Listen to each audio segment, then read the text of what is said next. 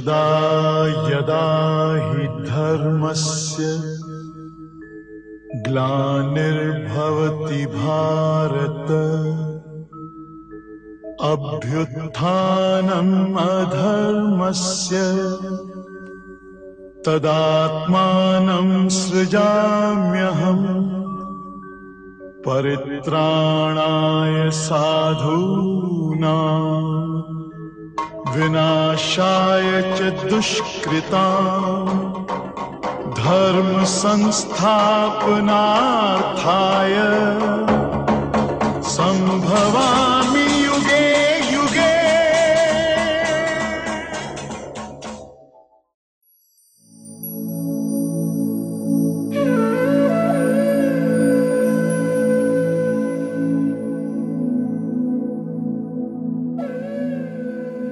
Swastiastu, Sobat Hindu Times yang budiman. Semoga senantiasa berada dalam perlindungan Tuhan Yang Maha Esa. Tentunya ada banyak cerita selama beberapa minggu ini, terutama buat Anda yang di rumah aja. Untuk menambah warna dalam keseharian Anda yang saat ini tengah berkumpul di rumah bersama keluarga, mari kita bersama-sama mendengarkan podcast Hindu Times episode 11. Untuk episode ini, redaksi telah memilih pertanyaan secara acak yang diajukan oleh netizen. Nah, untuk menjawab episode ke-11 ini, kembali hadir bersama kita Sri Sriman Ida Waisnawa Pandita Damodar Pandit Das atau Srila Guru Pandita. Om Swastiastu, Srila Guru Pandita. Om Swastiastu. Selamat datang kembali dan terima kasih kami ucapkan karena Guru Pandita telah berkenan hadir kembali di studio Hindu Times 108. Kali ini kami memohon bimbingan lagi uh, atas satu pertanyaan terpilih dari netizen yang telah dipilih secara acak ya. Uh, pertanyaan ini pertanyaan ini diajukan oleh Wayan Udiana. Jadi pertanyaannya Om Swastiastu, saya mau bertanya apakah isi Bhagavad Gita mencakup keseluruhan ajaran Hindu sehingga kita tidak perlu mempelajari kitab suci yang lain? Mohon penjelasannya. Silahkan Guru Pandita. Terima kasih. Saya mencoba untuk membantu memberikan penjelasan dari pertanyaan ini. Sebenarnya juga sering kita dengar juga pertanyaan seperti ini, bahkan kadang-kadang orang secara tidak bertanggung jawab memojokkan orang-orang yang belajar Bhagavad Gita, kitab suci, beda Bhagavad Gita ini. Namun demikian mari kita bijaksana sebagai umat Hindu dengan kesadaran penuh satu pemahaman yang baik, pengertian yang jelas dengan kesadaran betul-betul kita menyadari bahwa kita ini adalah umat Hindu agama yang sah hmm, di mana salah satu syarat daripada ajaran agama itu diterima dengan sah adalah memiliki kitab suci. Kadang-kadang orang yang tidak merasakan bagaimana menjadi umat Hindu, bagaimana rasa menjadi umat Hindu, berkomentar hanya tahu dari teori saja. Karena itu agama harus dipahami bukan berdasarkan teori saja, tapi harus berdasarkan teori dan praktik disebut dengan Giana Vigiana. Jadi kita beragama Hindu ini kadang-kadang Vigiananya kita praktekkan, Giananya belum kita pahami. Sehingga praktik itu pun tanpa teorinya tadi ya kadang-kadang praktik itu juga menjadi tidak menjadi pas begitu. Atau tidak sesuai lah yang kita tidak paham bersama ada orang lain juga yang di luar Hindu kadang-kadang mempelajari agama Hindu. Berdasarkan teorinya yang dia pahami begitu dari buku-buku yang tersebar. Mungkin ada buku-buku yang juga kita tidak bisa bertanggung jawabkan tentang kebenaran spiritualnya begitu dan lain sebagainya. Hanya mereka berkomentar tentang Hindu, tapi mereka tidak pernah tahu bagaimana mempraktekkan Hindu itu. Nah karena itu sekarang mari kita sebagai umat Hindu benar-benar menyatukan hati kita bersama-sama memahami satu hal yang kita paham bersama. Saya berapa hari yang lalu sempat juga mendengar ceramah dari seorang ya katakanlah bukan umat Hindu dan menyatakan tentang bagaimana syarat-syarat beragama. Ya memang sudah ditentukan oleh pemerintah zaman dahulu. Salah satu adalah memiliki kitab suci. Nah, sekarang apakah Hindu itu menjelaskan tentang kitab suci itu memiliki kitab suci seperti itu? Apakah Hindu itu ajaran agama Hindu itu berdasarkan kitab suci atau berdasarkan hanya hayalan kita atau cara kita kemauan kita sendiri? Karena itu kita pertanyaan, maksudnya pertanyaan ini tentang bahwa kita adalah sudah sumber dari semua pengetahuan beda itu dan tidak perlu mempelajari kitab suci yang lain, kita bahas bersama. Jadi pernyataan itu sebenarnya tidak sepenuhnya demikian. Itu kadang-kadang salah paham. Tapi satu hal pertama sekarang yang perlu kita sepakati bersama dalam kitab suci Veda bahwa kita bab 16 ayat 23 sudah jelaskan bahwa Yasatra videm usrija wartate kama kartaha. Nasasidem awap noti param gatim. Orang yang meninggalkan aturan kitab suci dan bertindak menurut kehendaknya sendiri tidak mencapai kesempurnaan, kebahagiaan maupun tujuan tertinggi. Jelas di sini kan jelas sekali bahwa kita beragama Hindu sudah jelas di sini. Jadi kitab suci Bhagavad Gita ini kitab suci Veda ini yang Bhagavad Gita ini sudah menjelaskan.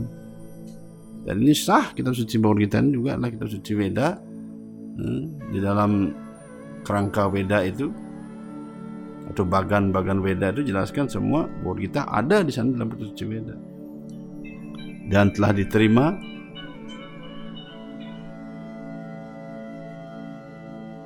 dan telah diterima dan dilaksanakan oleh umat Hindu secara sah. Sekarang ayat ini kita bahas bahwa orang yang meninggalkan aturan kitab suci dan bertindak menurut kehendak sendiri. Berarti dari pernyataan ini Hindu itu sah bahwa berdasarkan kitab suci. Kita tidak boleh mengada-ada sesuatu dengan cara bilang begini, bilang begitu. Nanti cara-cara model kita kita unggah. Cara-cara mau kita sendiri kita sampaikan, kita katakan. Nah, jadi kita tunjukkan dulu kebonafaidan agama ini, itu Hindu itu sendiri bahwa itu agama yang bonafide. Yang di dalamnya ada pengetahuan beda yang disebut dengan kitab suci Veda atau sastra Veda. Kalau secara terjemahan saja sederhana, kadang-kadang ada orang fanatik Veda adalah bukan kitab suci tapi sastra. Sastra itu bahasa Sanskerta. Sedangkan di Indonesia itu hmm, kitab suci. Kadang-kadang di Indonesia juga diartikan sastra itu menyadur suatu yang tidak jelas, meniru suatu meniru Weda menjadi orang sastrawan membuat sesuatu. Nah, akhirnya dia sastra disamakan dengan itu beda itu itu karangan. Mereka membuat suatu karangan. Karya sastra itu bukan begitu. Sedangkan Weda ini bukan karya sastra seperti yang kita bayangkan. Sastra ini maksudnya pengetahuan rohani. Itu Weda itu sendiri yang telah ditulis Coba sekarang kita jujur saja, mana kita suci yang tidak ditulis? Atau anggaplah jangan bicara kita suci itu ajaran Tuhan yang tidak ditulis. Mana agama mana yang ajarannya tidak ditulis? Kalau sudah ditulis pasti ada yang menulis. Tidak mungkin turun itu langsung begitu tulisannya dari langit. Pasti sekarang kalau kita bicara tentang kebenaran itu pasti itu di Weda juga begitu. Karena itu Weda itu disabdakan dulu kemudian ditulis. yang penulis ini bukan orang sembarang, penulisnya orang-orang yang bona fide yang memang menjadi utusan Tuhan juga. Karena biasa dewa adalah Saktia Wesawatar. Dari enam jenis avatar itu beliau Saktia Wesawatar, jadi bukan manusia seperti sekarang, bukan seperti kita ini. Umur beliau saja lebih dari 3.500 tahun. Dia mengetahui segala terjadi yang masa lampau sekarang yang akan datang.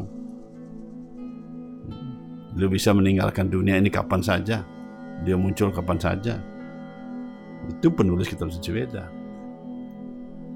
Bahkan Sri Ganesha menjadi sekretarisnya untuk membantu menulis biasa dewa yang berbicara. Salah satu dari bagian kitab suci Weda.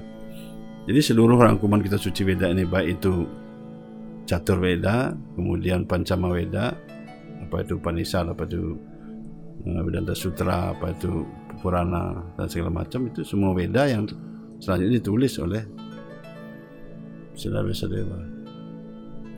Tidak ada pengetahuan Wedani yang dikarang sendiri tidak ada. Tidak ada. Pengetahuan itu diturunkan melalui garis perguruan. Karena itu Weda itu turun disabda oleh Tuhan.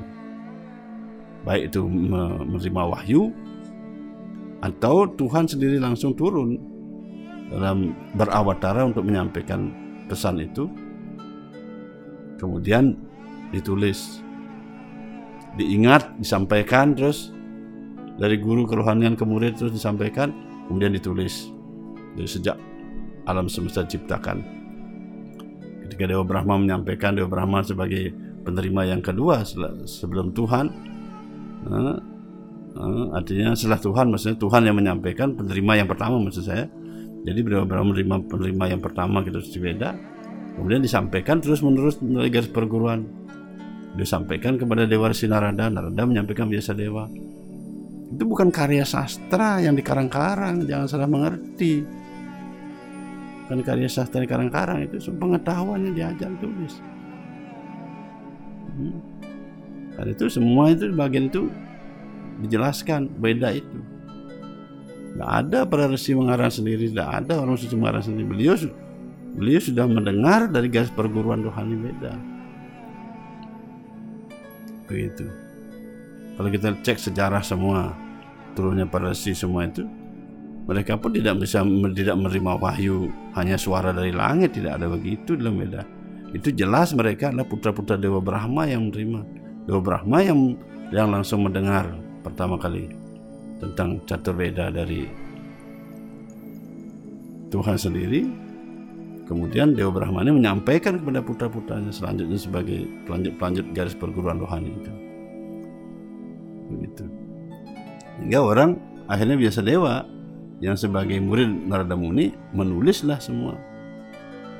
Dewa Sinarada guru kerohanian seluruh alam semesta, beliau bisa berkeliling seluruh planet. Itu guru dari biasa dewa. Maka itu beliau menulis kitab suci ini dalam waktu yang singkat. Semua ditulis. Baik itu Caturveda, Pancamaweda, yang lain setelah Weda ini semua terangkum Pancamaweda termasuk kita juga. Bagian Pancamaweda ya ada tadi Panisa, ada Itihasa, ada Purana. Kadang-kadang orang-orang lain yang ingin memojokkan Hindu memisah-misahkan itu bukan Weda nih. Kenapa kita percaya seperti itu? Kenapa kita dengarkan orang lain yang misah-misahkan Weda? Kemudian dikatakan ini bukan Weda, ini jelas nama sudah lain. Itu namanya juga kalau itu ditambahkan Weda, Rig, Yajur, Atarwa itu namanya. Beda itu pengetahuan, jadi tambahin beda. Ini juga Upanishad beda bisa. Purana beda dan segala macam kita sebut begitu juga bisa. Karena itu sudah dijelaskan dalam bagan apa namanya itu dari tubuh Weda itu sendiri sudah jelas di sana termasuk semuanya ada itu dalam satu kesatuan kita suci Weda. Pengetahuan yang dimiliki sebagai dasar hukum dari agama Hindu. Tentu kita harus mendengarkan ajaran beda ini dengan jalur bukan sembarangan mengambil di jalanan. Sehingga kalau satu ayat saja kita sampaikan sekarang sini dulu, orang yang meninggalkan aturan kitab suci. Nah sekarang Hindu ini kan bukan meninggalkan aturan kitab suci. Kita sudah mempelajari kitab suci beda. Yang mana pun kitab suci yang dipelajari di anda semua itu kitab suci beda. Itu secara umum dulu. Kemudian dan bertindak menurut kehendak sendiri. Berarti di sini Tuhan sudah mengajarkan pada kita supaya kita tidak boleh bertindak sesuai dengan aturan kita sendiri, dengan cara kita sendiri. Beragama bukan suka-suka kita. Saya mau ini, saya mau ini, saya mau ini. Bukan begitu. Tentu kalau toh ada hal seperti itu, secara bijaksana kita selalu menghargai dan menghormati. Bukan sesuatu yang otoritas, bukan sesuatu yang sah, tapi kita menghargai. Seperti kita di Hindu ini kan banyak ragam kita lihat kadang-kadang atau lokal genius mungkin apa atau tradisi apa kita lakukan semua di dalam Hindu ini. Kegiatannya apa itu? Mengada-ada atau apa semua. Misalnya begitu. Kadang-kadang bisa aja mengada-ada.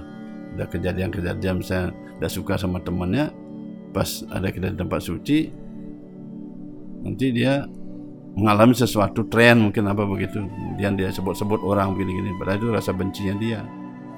Bisa aja seperti itu misalnya terjadi kadang-kadang tetap kita hargai sepanjang tidak mengganggu orang lain tidak mengganggu tatanan yang ada tidak merusak keseluruhan dari ajaran agama ini tetap semua dihargai dan kita tidak pernah mengatakan itu salah atau tersesat semua.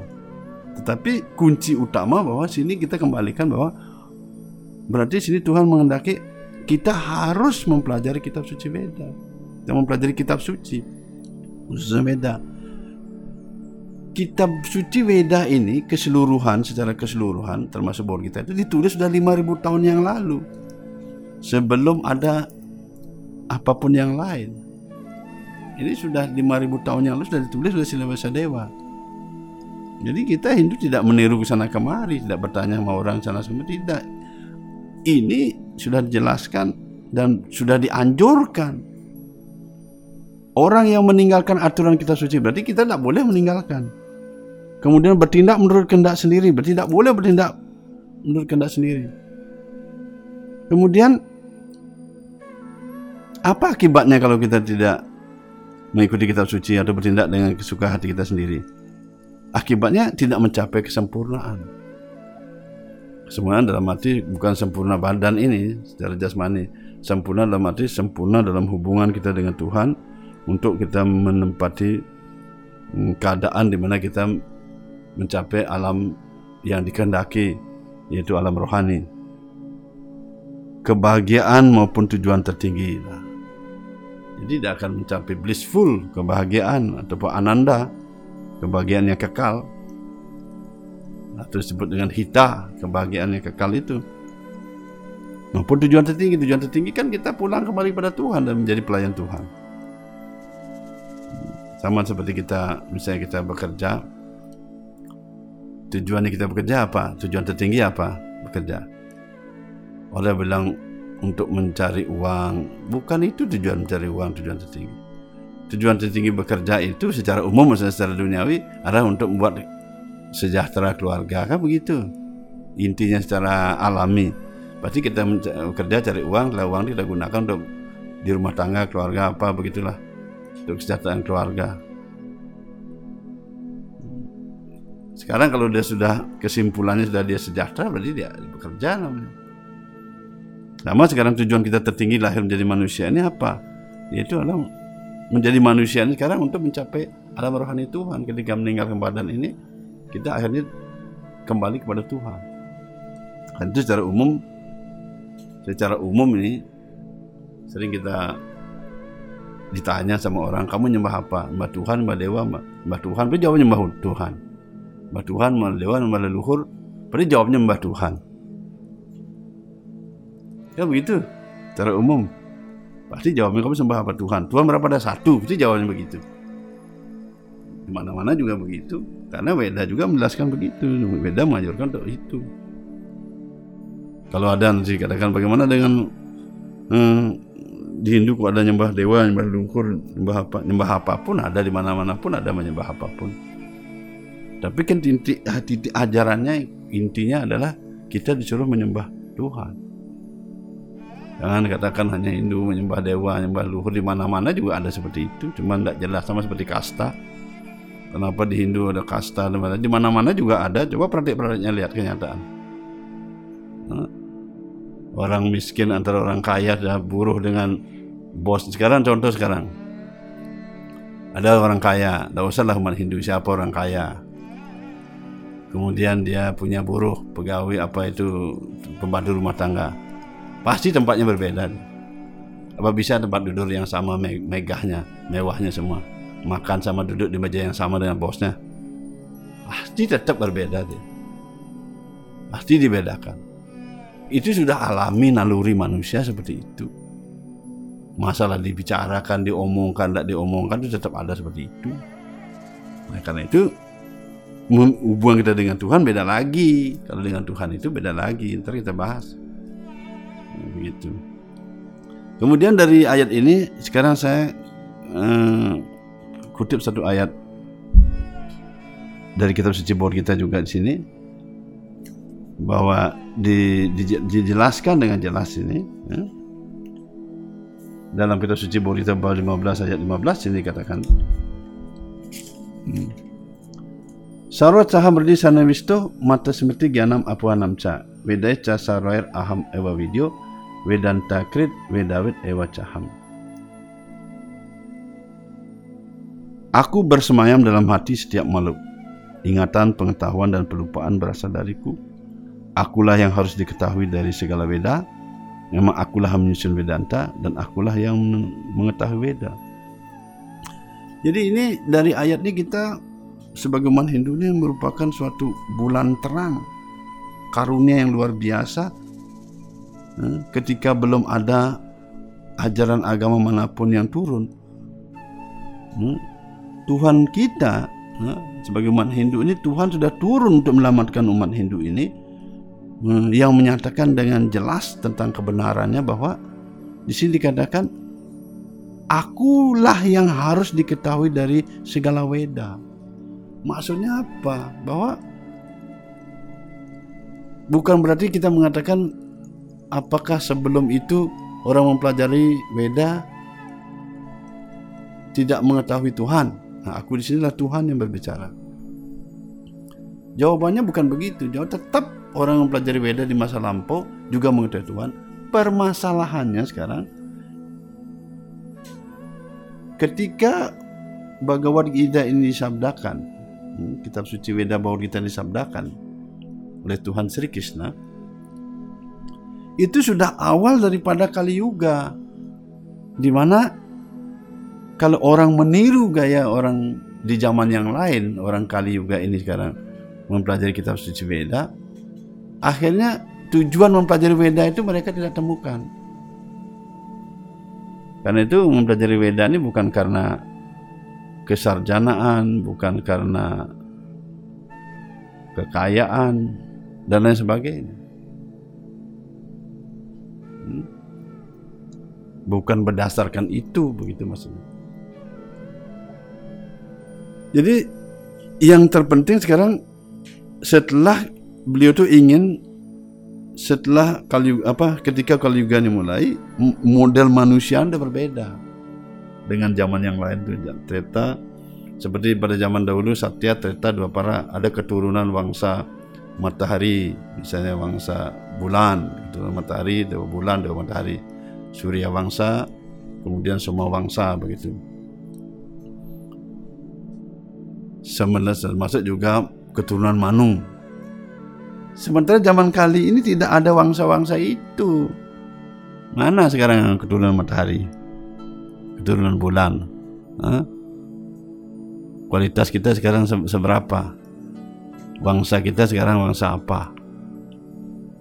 Kalau kita katakan manu saja kadang kita tidak berhak lagi karena itu kelas kita di zaman kali ini manusianya berbeda. Sehingga Tuhan berkarunia untuk menyelamatkan kembali kita di zaman kali ini. Hmm? dengan menurunkan ajaran ini maksudnya untuk menjelaskan kembali supaya tetap berlanjut. Pengertian orang di zaman lampau itu mempelajari beda untuk mengerti Tuhan. Untuk mencapai Tuhan alam Tuhan, bukan mengerti yang lain mencapai yang lain, mengerti Tuhan. Dan dan mencapai Tuhan, diperbaiki kembali oleh Tuhan, maka beliau turun ke bumi. Nah, sehingga beliau di sini, akulah yang harus diketahui dari segala weda.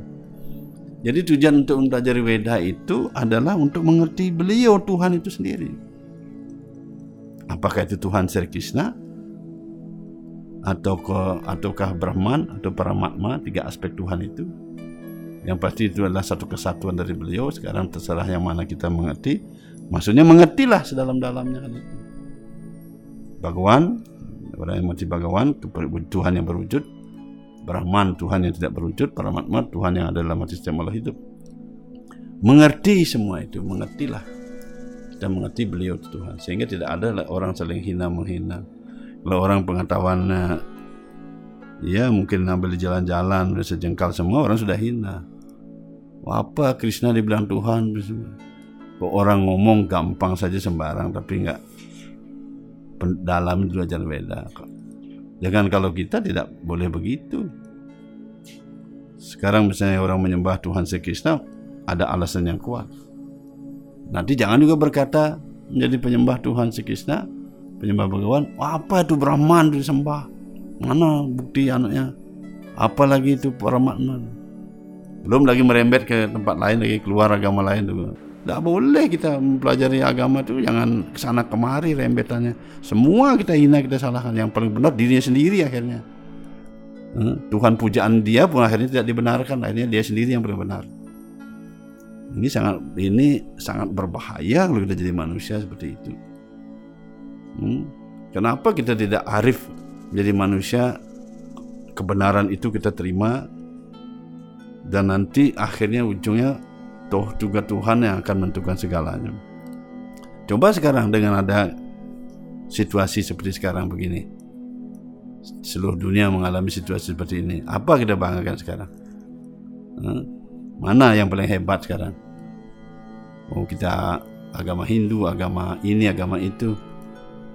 Tuhan ini Tuhan itu apa kita banggakan tidak ada sesuatu yang kita bisa banggakan semua sama merata sekarang kita berjaga-jaga harus pakai sanitizer harus pakai tutup mulut ini menandakan bahwa Tuhan inginkan kita itu bijaksana kita paham kita uh, menjadi arif menjadi orang yang selalu menghormati orang lain menghargai keyakinan siapa pun menghargai agama mana pun dan Tuhan sudah turunkan itu ada masih. Contoh sekarang begini, sederhana. Mungkin seorang ingin berkuasa supaya kita jalan yang lain musnah yang lain jelek. Buktinya ada semua itu.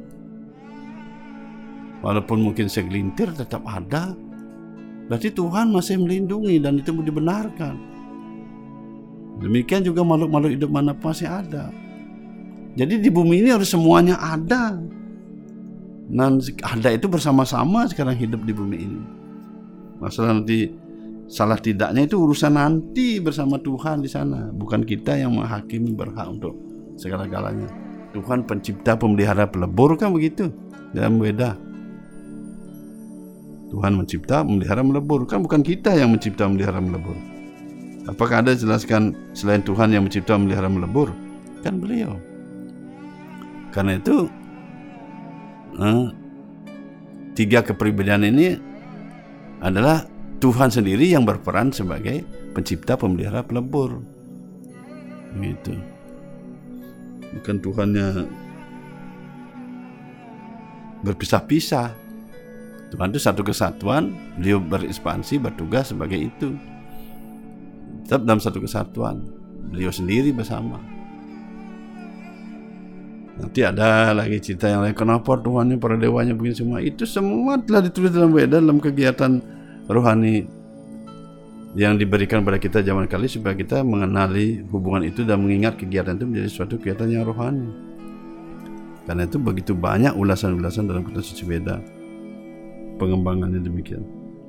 Sehingga kalau kita lihat sekarang ayat ini dari ayat pertama tadi, ayat kedua ini kita sudah sampaikan Akulah yang harus diketahui dari segala Weda. Artinya bahwa tujuan kita mempelajari Weda itu maksudnya untuk mengerti beliau.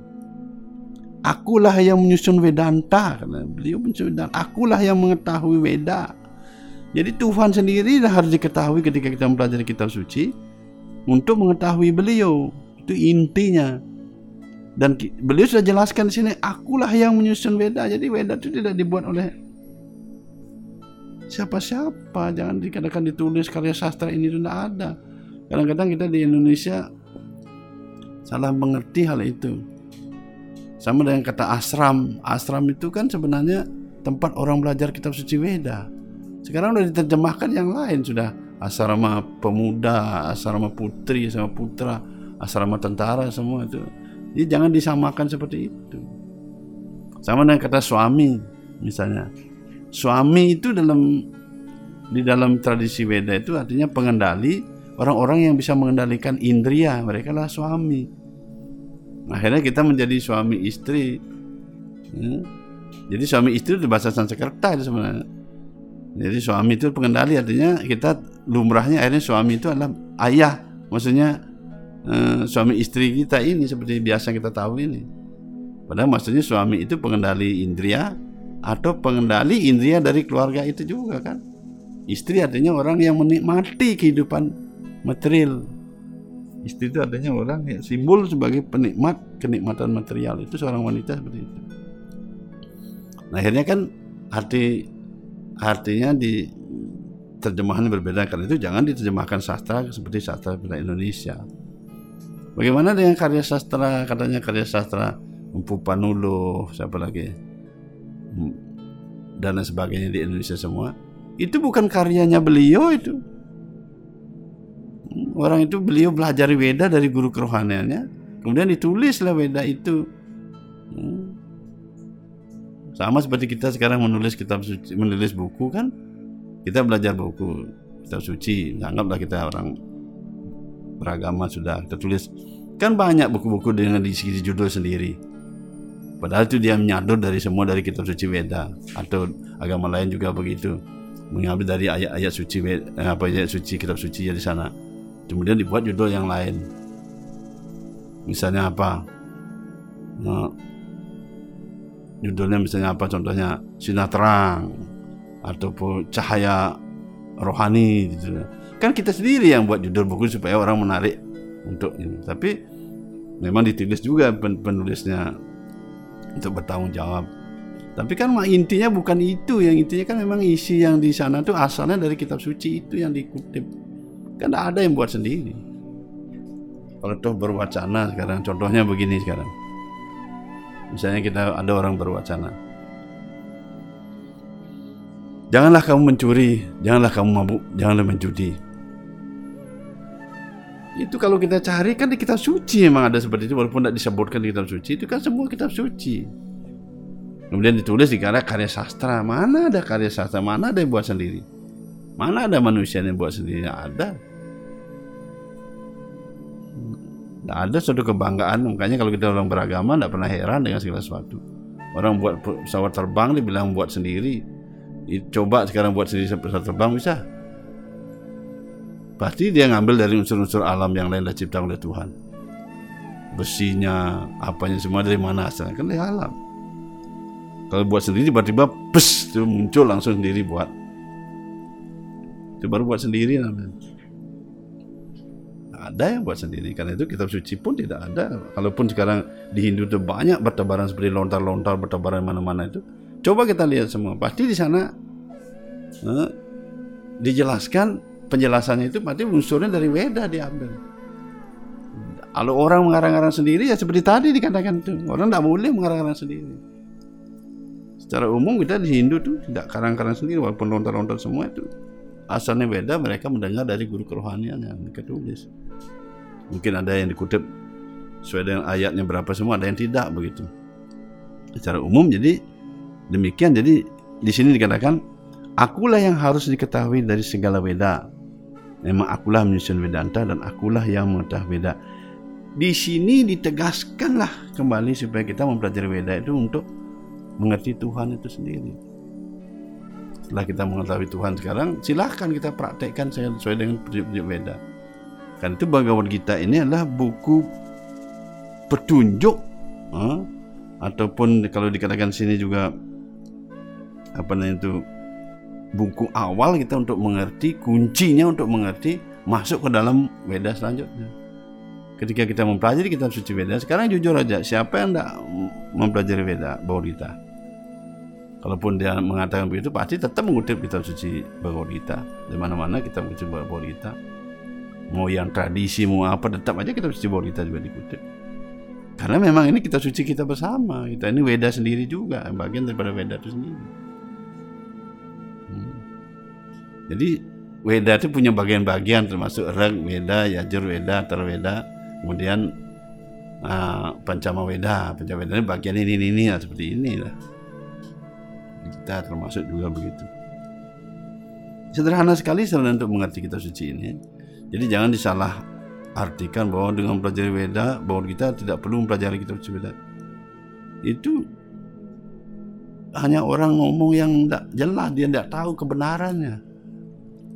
Saya sekarang seperti di sini sekarang baca kitab suci Weda Bodhita. Ini di almari saya di buku di meja saya tumpuk kitab suci semua.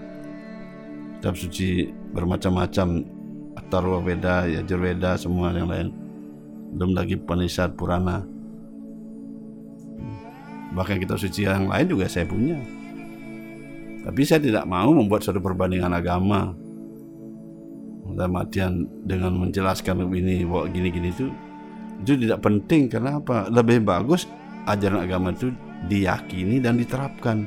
Itu namanya giana wigiana mau Tuhannya kayak apa semua itu tuh urusan agama itu dengan penganutnya mau palsu mau tidak palsu itu bukan urusan kita itu, itu urusan manusia dengan Tuhan. Masa nanti mau pergi ke mana ke di sana itu urusan di sana. Tinggal di, diyakini ditekuni. Belum lagi sekarang setelah pindah agama udah menjelekkan agama sebelumnya lagi. Ya.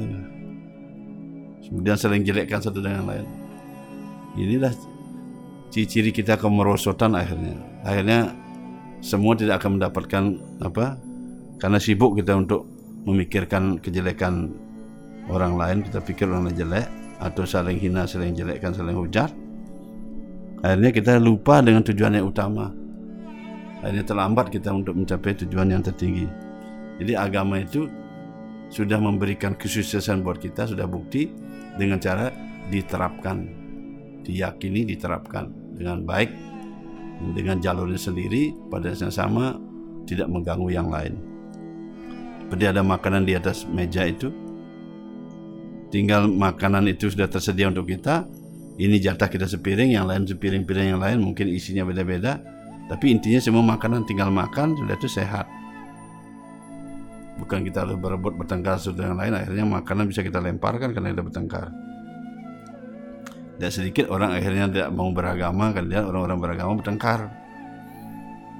Ujung-ujungnya tidak akan kita ketemu ujung jadi Kan itu sederhana sekali sini kitab suci Weda itu sangat sederhana sekali mengajarkan buat kita. Bukan Wedanya yang sederhana, tapi ajaran kitab suci Weda ini sebenarnya dengan sederhana memberikan pengertian buat kita seperti tadi. Bahwa tujuan mempelajari kitab suci Weda itu adalah untuk mengerti beliau. Nah, bahwa kita inilah menjelaskan demikian. Sehingga dengan mempelajari bahwa kita ini sebagai titik awalnya, akhirnya kita pun perlahan-lahan dengan tekuni dulu bahwa kita ini perlahan-lahan kita mengerti kitab suci yang lain dengan membaca kitab suci yang lain maksudnya uh, weda-weda yang lain maksudnya bukan kitab suci yang lain weda-weda yang lain yang demikian banyaknya kita dalam weda itu akhirnya pun kita perlahan-lahan mengerti semuanya maksudnya dan kita bisa terapkan sekarang ada orang mengatakan jangan pelajari Bhagavad Gita saja. Pelajari juga yang lain semua. Kalau kita lihat terus ujung-ujungnya praktek-praktek dia dia dia sendiri tidak pelajari mana-mana. Lihatlah caturweda yang pelajari. Dia sendiri nak ngerti caturweda juga. Dia sendiri nak belajar malah. Dia nak belajar nak mengerti. Dah mengerti tidak bisa kita terapkan lagi. Nah, karena itu tidak usah begitu kalau memang kita pelajari caturweda ya pelajari saja silahkan tidak usah ribut-ribut. Sekarang pelajari kitab suci bawah kita pelajari saja kitab suci bawah kita. Nanti setelah itu sesuai dengan apa yang kita pahami bersama yang kita alami begitu dengan mempelajari kitab bawah kita ini akhirnya kita mengerti. Ya mungkin kalau kita ambil orang-orang yang belajar Bawah kita mungkin dianggap ya kita mungkin mereka mungkin lebih pintar lah orang langsung belajar Caturweda ya silahkan lebih maju rohaninya lebih maut lebih mantap silahkan. Belajar Bawah kita mungkin orang yang dianggap lebih bawah lebih rendah apa kita belajar dulu dari bawah. Setelah itu kita ngerti yang lain. Yang penting kita selamat beragama itu intinya. Perlu kita saling menghina. Jadi dari pembicaraan awal tadi saya sudah sampaikan bahwa mengutip dari kitab suci tadi bahwa orang Hindu itu wajib sifatnya mempelajari kitab suci Weda. Apakah itu mempelajari membaca? Atas bimbingan dari guru kerohanian. Atau mungkin mendengarkan atau mempraktikkan semua segala berdasar tuntunan-tuntunan yang ada diajarkan di mana pun dengan cara mana. Yang penting itu kemudian mengerti dipraktikkan. Dan yang menyampaikan juga tidak boleh mengada-ada. Jadi kitab suci memang harus di, ajaran agama ini memang harus ditekuni bukan diabaikan. Sekarang ini kan kita zaman kali kita lebih sibuk untuk mencari nafkah saja dan pikir itu kebenaran tertinggi. Padahal itu hanya suatu alat saja untuk kita sebagai manusia bisa hidup sehingga dengan hidup ini kita bisa mempelajari agama dan menekuni ajaran agama dengan baik. Tidak mengatakan bahwa kita sekarang sudah tingkat tinggi ajaran agama tidak begitu kita masih sama-sama berusaha untuk belajar.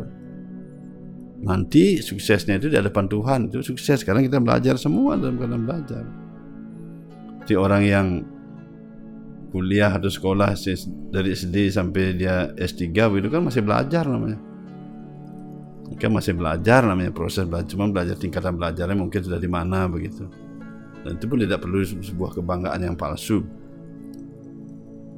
Terus kembali lagi pembicaraan tadi bahwa oh dikatakan tidak perlu mempelajari kitab suci Weda mungkin ada orang yang berkata seperti itu suatu hal yang kurang tepat perkataan seperti itu. Jadi ketika kita mempelajari kitab suci bawah kita dan kita akhirnya kita pun mengerti kitab suci yang lain dengan juga dengan membaca kitab-kitab suci yang Weda yang lain tadi itu kita akhirnya lebih mengerti dan kita pelajari semua.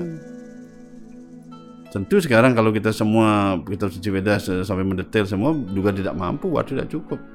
Sedangkan kita sekarang untuk mempelajari kitab suci bawah kita ini saja, yang 700 ayat ini saja, sudah memerlukan waktu bertahun-tahun kita harus mengerti. Nah ketika kita mengerti sekarang dengan baik, mempelajari ini, ini sudah karunia yang luar biasa. Akhirnya kita memahami kitab suci yang lain.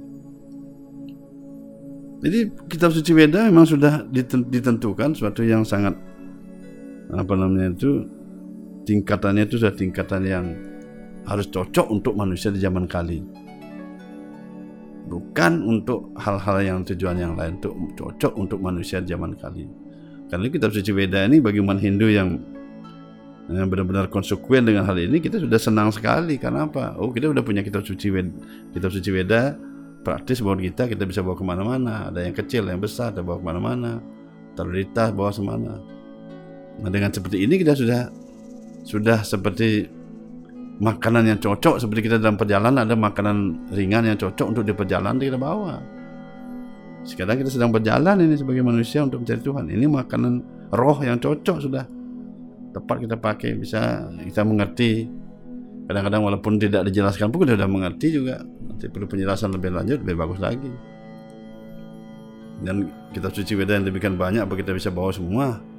Juga tidak bisa pelajari juga semua tidak bisa begitu. Karena itu maksudnya kembali disampaikan bahwa pelajarilah dari awal itu didahului dengan mempelajari kitab suci Bhagavad Gita. Sebagai umat Hindu kalau mempelajari kitab suci pelajari kitab suci Bhagavad Gita.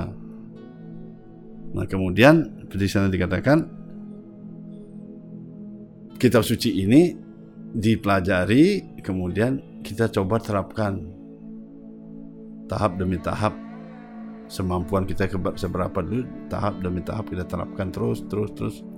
Eh, lama-lama kita sudah memiliki tabungan sekian sekian sekian. Yang intinya kunci dari kesimpulan ini adalah untuk mengerti beliau bahwa Tuhan itu sendiri.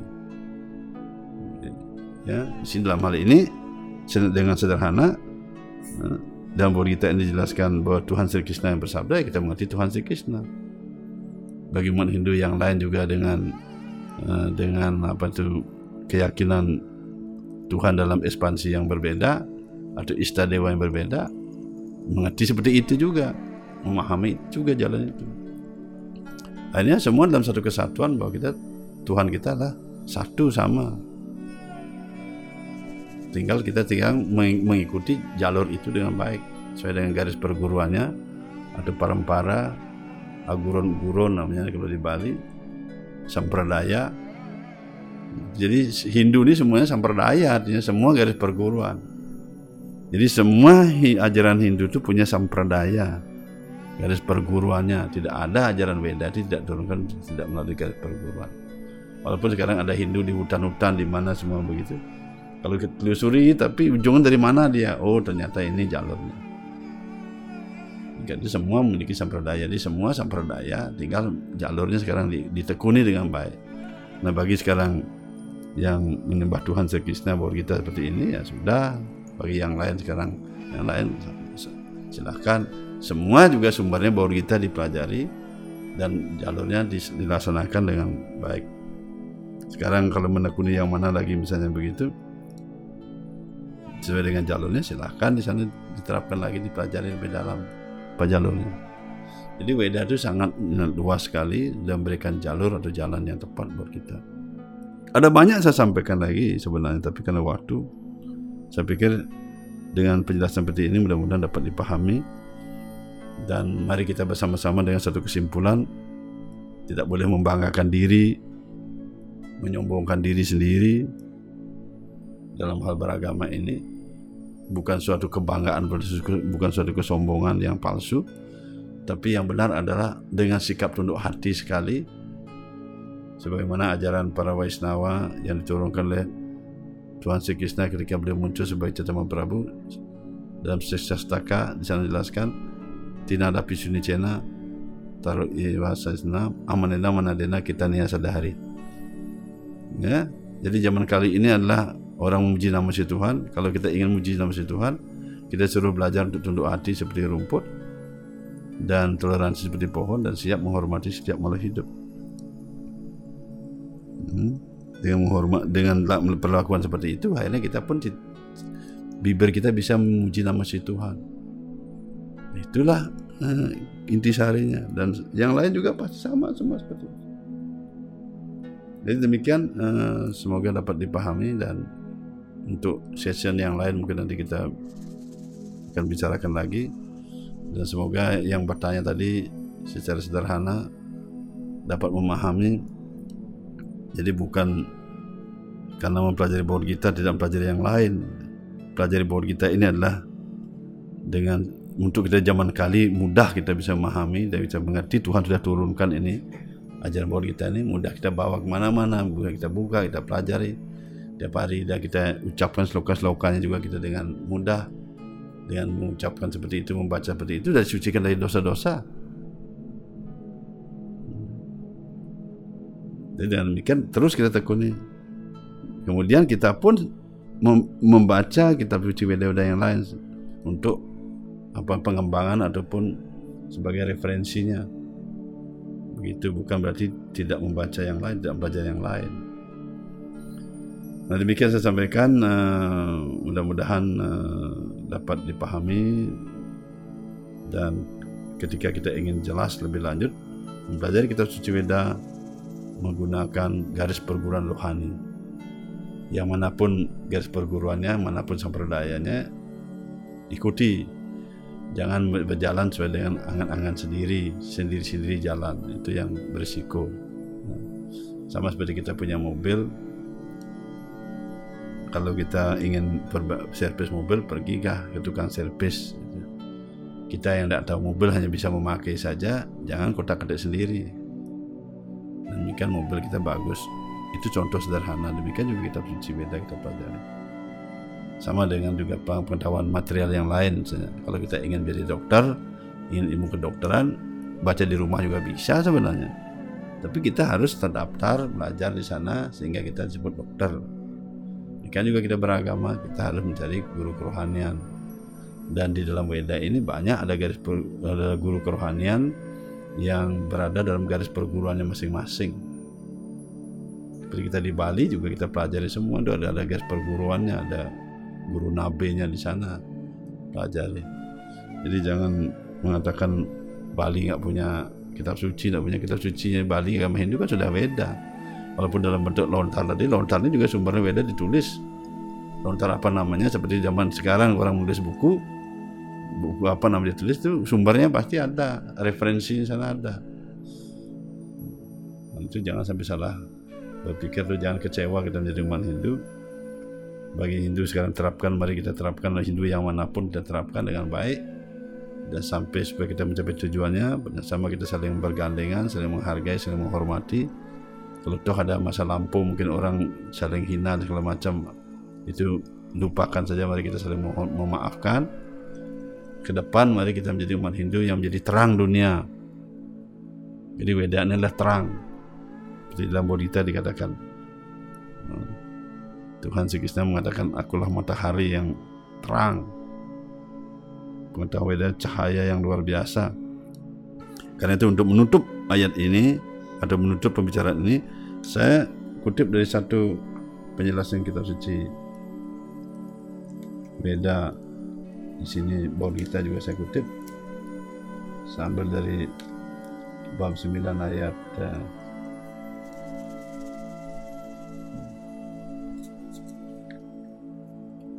dua di sini katakan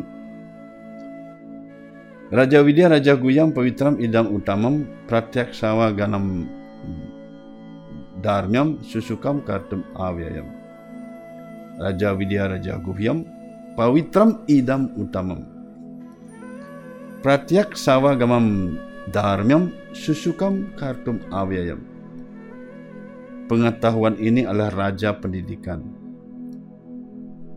yang paling rahasia di antara segala yang rahasia. Inilah pengetahuan yang paling murni. Pengetahuan ini adalah kesempurnaan Dharma. Karena memungkinkan seseorang untuk melihat sang diri secara langsung melalui keinsafan.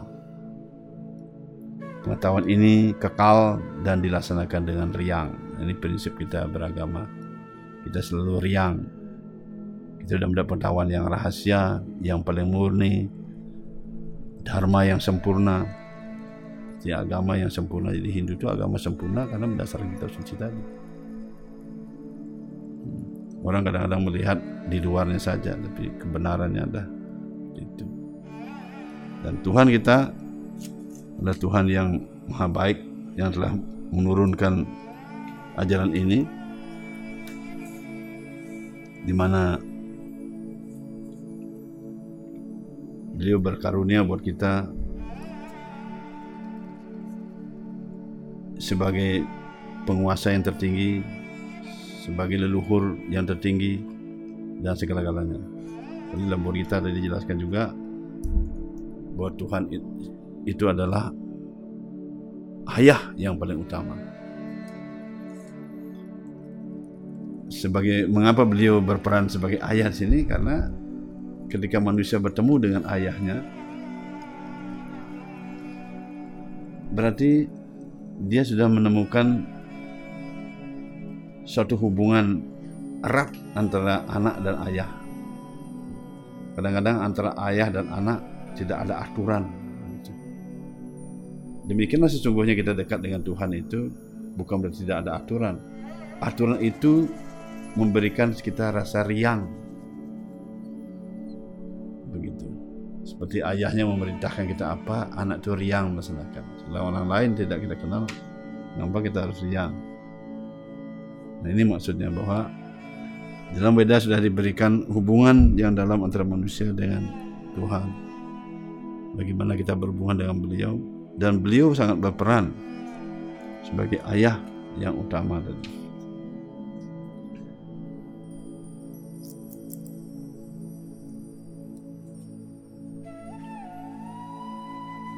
Kemudian ayat berikut saya sampaikan lagi sebagai tambahan supaya kita paham akhirnya kita berpikir orang berpikir begitu cukup mempelajari kitab suci bawah kita beda bawah kita saja tidak perlu pelajaran yang lain mungkin orang mengutip dari satu penjelasan ini tapi walaupun demikian kita bukan seperti yang dikatakan seperti itu. Contoh seperti ini dikatakan sini. Ada bor Borita bab 9 17 ini dikatakan. Pitaham asya jagato mata dhata pitamaha. Vedyam pavitram ongkara rik sama yajur ewaca. Aku ay akulah ayah alam semesta ini. Ibu, penyangga dan kakek. Akulah objek pengetahuan yang mencucikan dan suka taong.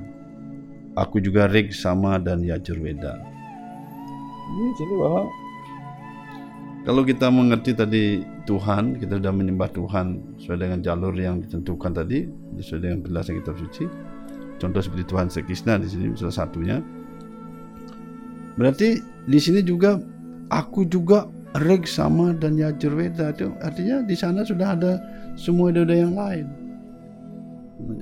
Artinya kita sudah menemukan suatu kesimpulannya. Tapi jangan salah arti bahwa Oh, bukan berarti dia tidak membaca yang lain. Kita kan perlu mempelajari banyak weda ini supaya kita benar-benar banyak ilmu pengetahuan yang kita dapatkan.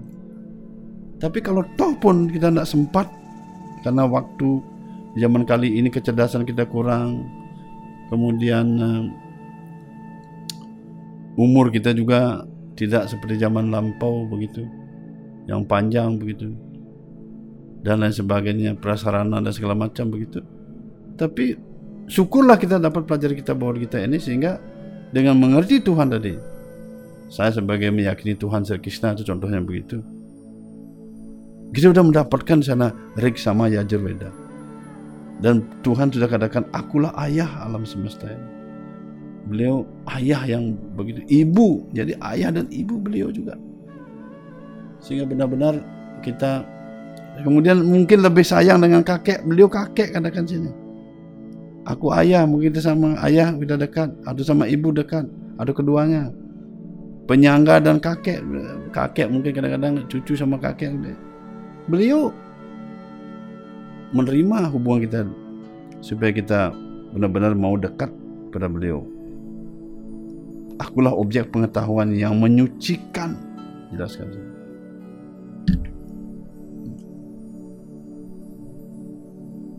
Kemudian saya sampaikan sedikit bahwa kita menjadi umat Hindu dan menekuni ajaran Weda ini Hindu tidak membeda-bedakan siapa pun siapa pun boleh mempelajari kitab suci ini.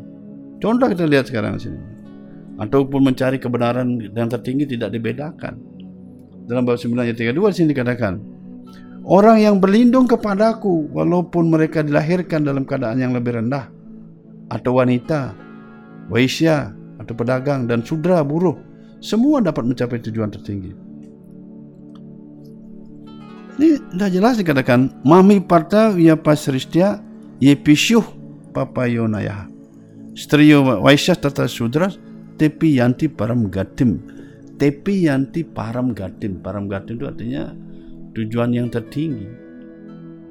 Semua ini eh, kalau siapa pun yang mau berlindung kepada Tuhannya Hindu ini yang di dalam Weda ini maksudnya apakah Tuhan Sri Krishna, Bhagawan, apa Paramatma, atau Brahman, atau apa yang kita sering mungkin secara uh, pemahaman kita yang lain semua yang maksudnya adalah Tuhan. Begitu. Kemudian terapan ilmunya kita pelajari sesuai dengan garis perguruannya guru-guruan dosa sampradayanya diterapkan. Semua akan diberikan harapan oleh Tuhan untuk mencapai tujuan tertinggi itu Kemudian di sini dikatakan orang yang berlindung kepadaku walaupun dilahirkan dalam keadaan yang lebih rendah. Jangan berpikir bahwa di Hindu membeda-bedakan wah rendah tak boleh mempelajari itu. Tidak ada begitu. Tentu sekarang pikir-pikir sendiri kita rendah, perbuatan kita rendah. Apa perbuatan rendah? Misalnya, nah, anggaplah apa perbuatannya rendah. Kamu orang dah tahu kita tidak perlu sebut. Nah, sekarang setelah itu kita mau kita mempelajari kitab suci sama perbuatan rendah itu kan artinya sia-sia. Artinya walaupun kita sudah melakukan perbuatan yang rendah atau dilahirkan di keluarga yang rendah, anggaplah begitu dia pandangan manusia. Hmm, karena perbuatan-perbuatan kita itu menjadi rendah misalnya begitu bukan karena pekerjaan karena perbuatan misalnya begitu sekarang tinggalkanlah itu perbuatan-perbuatan yang rendah itu pelajarilah agama sekarang secara umum sajalah bagaimana sekarang saya mengatakan sebagai seorang pembicara agama atau saya mengatakan melakukan agama tapi pada yang sama saya mencuri merampok misalnya begitu. Apakah semua agama melayakkan? Oh layak dia belajar kitab suci. Layaknya bertobat tinggalkan itu pelajari ajaran agama itu layak itu. Siapa pun boleh. Bukan berarti mutlak dia selamanya nggak boleh begitu, nggak begitu. Tinggalkan, bertobatlah. Tinggal perbuatan-perbuatan yang anggaplah rendah, menipu orang lain begitu. Dengan bagi atas nama agama berbicara yang manis begitu kemudian tipu orang lain itu sama parah lagi nah itu di sini sudah disindir oleh Tuhan sendiri walaupun mereka dilahirkan dalam keadaan yang lebih rendah atau wanita jadi wanita itu artinya bukan berarti rendah jadi kelahiran wanita biasanya orang tidak bisa mencapai tujuan tertinggi itu misalnya begitu Tuhan sudah baca sini keinginan-keinginan orang Tuhan sudah tepis ini dikatakan wanita boleh belajar itu. Kalau zaman dahulu jangankan mempelajari kitab suci Weda. Sekolah aja wanita tidak dikasih. Zaman dahulu kalau di di Bali itu ngapain kan perempuan sekolah, tidak usah sekolah, dia menjadi rumah. Begitu. Kalaupun jadi ibu rumah tangga kan bukan berarti tidak belajar, dia harus belajar pengetahuan. Wanita, kemudian Waisya pedagang, hmm? apalagi sudra yang buruh, semua dapat mencapai tujuan tertinggi. Jadi saya sampaikan bahwa di dalam kitab suci Weda ini dijelaskanlah berbagai hal tadi untuk kita mengerti di zaman kali ini dengan belajar suci Weda ini kita akan mendapatkan cukup ajaran untuk kita bisa mencapai hubungan dengan Tuhan seperti di zaman-zaman yang lain juga. Kemudian satu lagi ayat di sini saya kutip bahwa dalam Weda Bodhidha 14 ayat 4 Hendaknya dimengerti bahwa segala jenis kehidupan dimungkinkan oleh kelahiran di alam material ini. Dan bahwa akulah ayah yang berikan benih. Hmm? Sarwa Yonisu Konteya Murtaya Sambawantiya. Tasam Brahma Mahadionir Aham Bija Perdapita Sini ada kata Aham Bija Perdapita Akulah luhur, akulah ayah. Jadi Tuhan itu adalah sumber segalanya. Jadi di sini dikatakan segala sesuatu yang lahir di bumi ini ya, artinya hendak dimengerti bahwa segala jenis kehidupan dimungkinkan. Jadi ada suatu kehidupan yang dimungkinkan melalui kelahiran di bumi ini atau di alam material ini. Sumbernya bahwa Tuhan sendirilah. Dalam hal ini Tuhan Sekisna sebagai ayah yang memberi benih. Jadi Tuhan itu dalam Hindu itu ada sangat enak sekali beliau memperankan diri. Beliau dah ayah. Kalau kita tahu ayah kita sekarang kenapa Tuhan tidak bisa menjadi ayah? Beliau ayah dari semua makhluk hidup. Kan itu kita semua anak Tuhan sehingga ada istilahnya wasudewa kutumbakam kita bersaudara berarti kita semua anak, -anak Tuhan. Kalau kita bersaudara berarti kan ayahnya satu. Ya Tuhan satu. Dengan kita bersaudara mari kita saling menghargai saling menghormati. Ayah kita sudah berikan kita pakaian walaupun berbeda-beda makanan yang berbeda-beda tapi semua diberikan oleh ayah kita saling menghargai. Demikian. Dengan demikian bahwa kita ini sudah menyajikan sesuatu yang mudah dipahami dan mudah dipelajari mudah diterapkan dan kita mudah kita bawa untuk di zaman kali yang dalam keadaan semuanya serba terbatas nah semoga dengan mempelajari bahwa kita ini kemudian kita lebih meningkat lagi sehingga kita bisa mengembangkan pelajaran yang lain kalau toh pun tidak bahwa kita sudah cukup bisa mengantarkan kita untuk mencapai kaki palma Tuhan si Krishna. Ketika kita ingin lebih, kita pelajari lagi lebih banyak.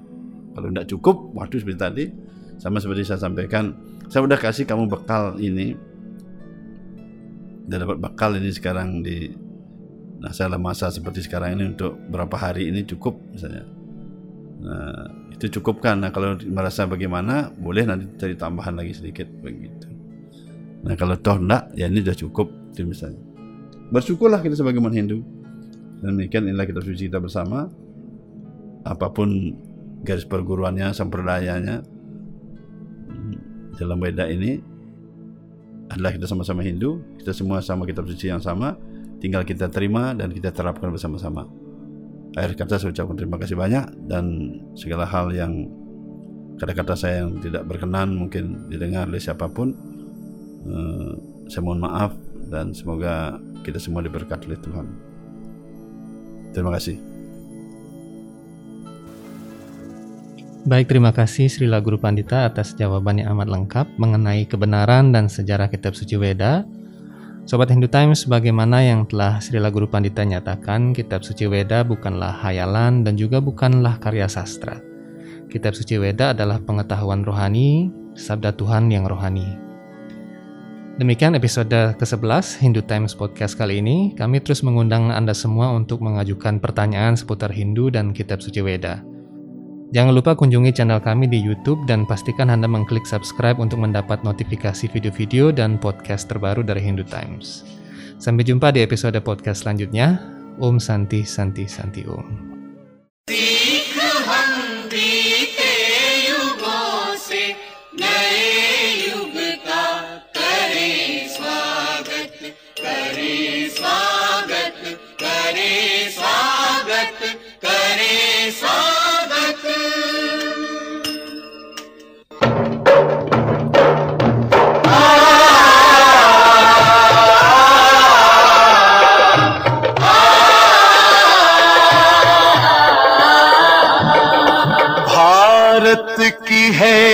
कहानी।